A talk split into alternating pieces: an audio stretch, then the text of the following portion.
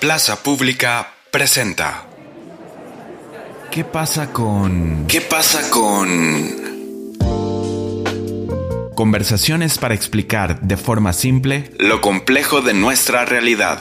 Hoy conversamos con Juan Pablo Castañeda, especialista en economía ecológica con una amplia experiencia trabajando en el contexto del desarrollo internacional. Además, es investigador en temas económicos, ambientales y de política pública, algo que lo hace ideal para explicarnos qué pasa con las cuentas ecológicas, esas cuentas que no contamos. Bienvenidas, bienvenidos a ¿Qué pasa con? el podcast de Plaza Pública.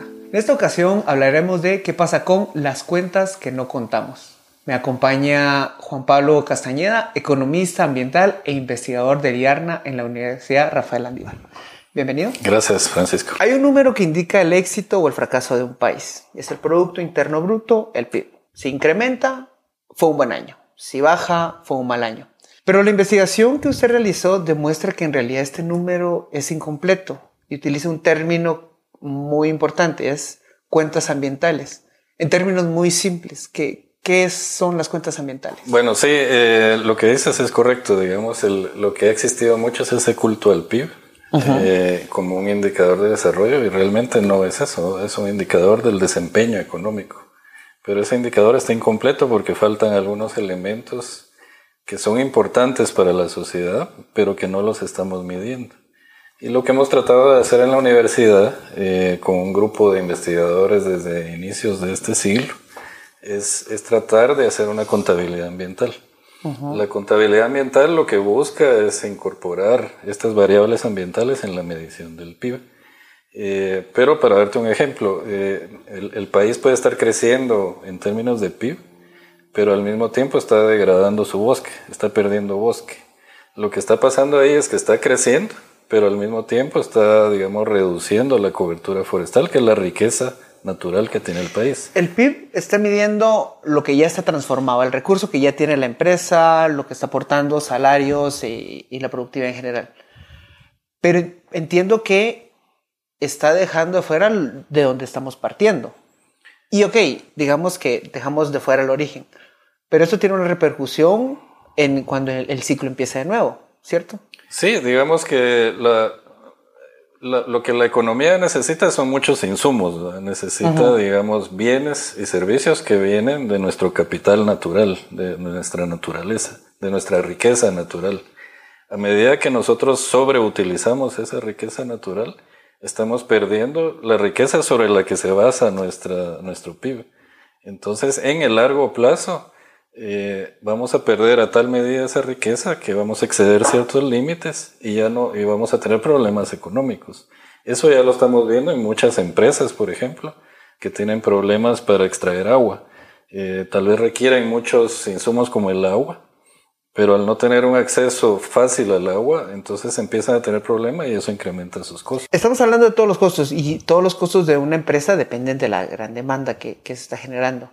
¿De qué me serviría tener, estar consciente de, las cuentas ambientales como empresa, a lo e incluso como persona? ¿Cuál sería el aporte? Bueno, como, como empresa individualmente me serviría saber con cuánto dispongo en, digamos, en, en activos naturales cuánto puedo usar año con año y cuánto tengo que invertir para recuperar ese activo natural, como cualquier otro insumo.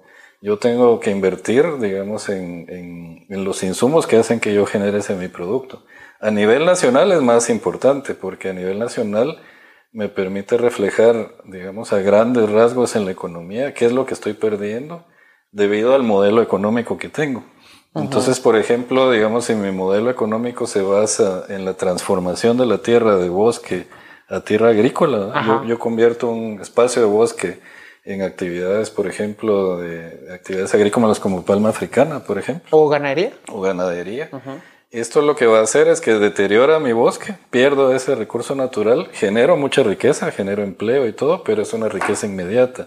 En el largo plazo, si yo no invierto o reinvierto, digamos, las ganancias en ese bosque, digamos, de alguna forma estoy agotando mis activos. Pero, por ejemplo, si yo soy una persona que está produciendo y yo, tengo, yo puedo perfectamente decir, ok, ya me agoté este terreno, perfectamente puedo salir a comprar otro terreno. Sí, eh, eh, y ese es, digamos, el pensamiento que existía hasta hace algún tiempo, de, eso, de ese pensamiento de recursos ilimitados, ah, donde, digamos, el, el empresario o el, o el, individuo pensaba que no había ninguna restricción. Ahora con el cambio climático y con, con los efectos de la degradación ambiental y, y donde ya empezamos a vivir cada vez más esos impactos, ya está claro que hay límites. Hay límites en los que yo puedo extraer, digamos, esa riqueza del subsuelo o, la riqueza del suelo. Eh, esos límites, digamos, ya los estamos viendo. Las empresas ya lo están viendo porque cada vez ven más restringida su capacidad de poder, digamos, conseguir esos insumos naturales. Si algo tendría que cambiar, tendría que ser la forma de producir o la forma de demandar. Ambos, digamos que eh, por el lado de la demanda, los individuos eh, pueden tomar una decisión de algún cambio eh, en, su dieta, por ejemplo. Pueden, tomar una decisión en, en, cuanto al uso de los recursos naturales, pero por ejemplo, si alguien decide cambiar su dieta de una dieta carnívora a una dieta vegetariana, inmediatamente la economía recibe ese mensaje, el mercado recibe, digamos, la información de los consumidores que le están diciendo, mira, en lugar de producir tanto ganado, mejor produzca más vegetales. Al producir más vegetales se reduce la producción de ganado y, eso hace que tenga un impacto ambiental positivo. Entonces, en realidad, esos pequeños cambios eh, en, ciertos sectores van generando un cambio estructural en toda la economía. Esa la tengo. Yo mañana amanezco y digo, yo voy a ser vegano. Entonces ya no voy a consumir nada que viene de carne ya no voy a aportar, darle mi dinero a quienes están eh, en la industria eh, ganadera. ¿Qué tanto impacto puede tener las decisiones individuales en, en, este sistema cuando en realidad primero hacer esta transición no es precisamente algo, algo fácil? Ya hay un sistema que, que está aceitado, está fundado sobre hacer un cambio, probablemente lo hará más caro, implica cambios culturales ¿Qué tanto poder, en, en, términos macro, qué tanto incide en las decisiones individuales? yo creo que depende, depende de país en país. Eh, en el caso de Guatemala yo diría que poco. Claro. Digamos que aquí en Guatemala hay una alta concentración sectorial y, hay una concentración, digamos, de los agentes de poder. Y, y, estos agentes de poder de alguna forma toman las decisiones sobre el uso de recursos naturales. Entonces no es una economía de mercado completa ni abierta y eso, digamos, impone ciertas restricciones.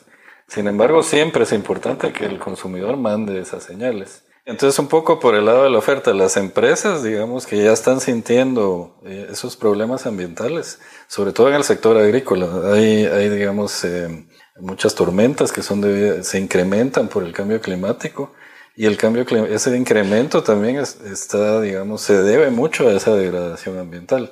Las empresas empiezan a sentir eso y tienen que empezar a tomar algunas decisiones internas para mejorar su relación, digamos, eh, normalmente extractivista de recursos naturales. Entonces tienen que ser más racionales en el uso de esos recursos. Y por el lado de las instituciones públicas es clave, digamos, eh, la gestión. Ahí, digamos, las instituciones públicas tienen que mandar señales al mercado que permitan, digamos, que, que, que cambie el comportamiento de las personas. Eh, una señal podría ser, por ejemplo, a través de un impuesto. El impuesto lo que hace es, es que cambia, digamos, redirecciona el, el, consumo de algún tipo de producto. Como el impuesto que está a los vehículos que son de modelo muy viejo, es más caro importarlo. Sí, y en algunos casos, como Costa Rica, por ejemplo, eh, el, el, principal instrumento financiero de conservación que tiene el gobierno de Costa Rica viene de un impuesto al combustible. Y, con eso se financia, digamos, esa reinversión en los activos naturales. ¿Quién, termina llevando el, el, costo más elevado si cambiamos el modelo? Si pasamos a un modelo de consumo más responsable, inevitablemente termina siendo más caro. Por ejemplo, las gallinas libres o las gallinas felices producen un huevo más pequeño y en menor cantidad que los industriales.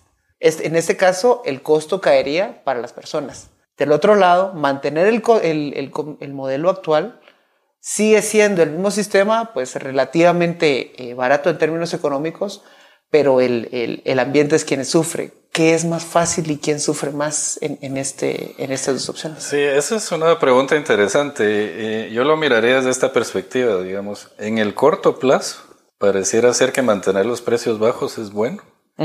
Eh, yo disfruto, digamos, de un incremento del PIB. El valor agregado de muchos sectores en la economía se incrementa, pero hay un costo escondido social. En el largo plazo, digamos, los que absorben ese costo social regularmente van a ser los más desventajados, la gente pobre, la gente que tiene poco acceso a los recursos. Y eso es lo que, lo que tratamos de reflejar en las cuentas. Los economistas le llaman a eso de internalizar las externalidades. La externalidad, digamos, es algo que afecta a terceros cuando yo tomo una decisión económica. Entonces lo que tratamos de hacer es incorporar en los precios, por ejemplo, eh, esa señal de que hay que consumir ciertos ciertos productos o, o digamos que hay necesidad de invertir en el ambiente.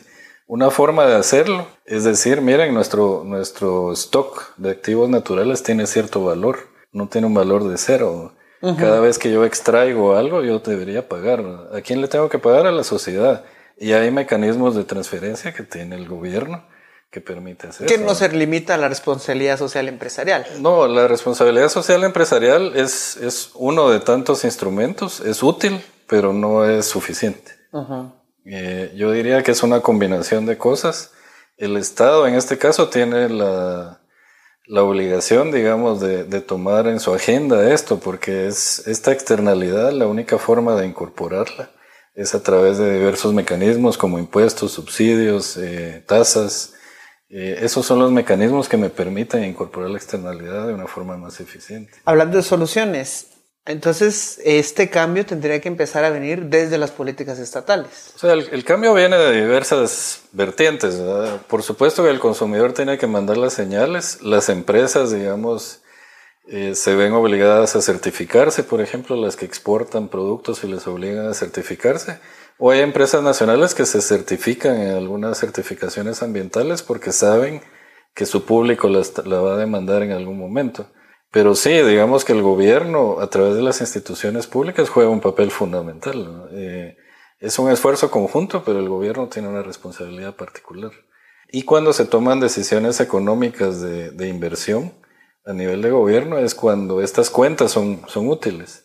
Eh, porque yo puedo decir, bueno, esto es lo que estoy perdiendo en, mi, en mis activos naturales, esto es lo que estoy invirtiendo y aquí lo que miro es que hay una desinversión, ¿verdad? Yo necesito, digamos, reflejar más el valor que, que yo le doy a esos recursos naturales. Eh, uno lo puede ver en el turismo, por ejemplo. Eh, hay un bosque, hay un volcán. En la medida que ese, que ese volcán se mantenga pristino, eh, que, que, esté sin basura, eh, que el agua, digamos, esté limpia, así van a llegar los turistas y así los turistas van a invertir en ese, en ese sector en la medida en que degradamos nuestro activo natural, perdemos el potencial, digamos, de generar riqueza a través del turismo, por ejemplo.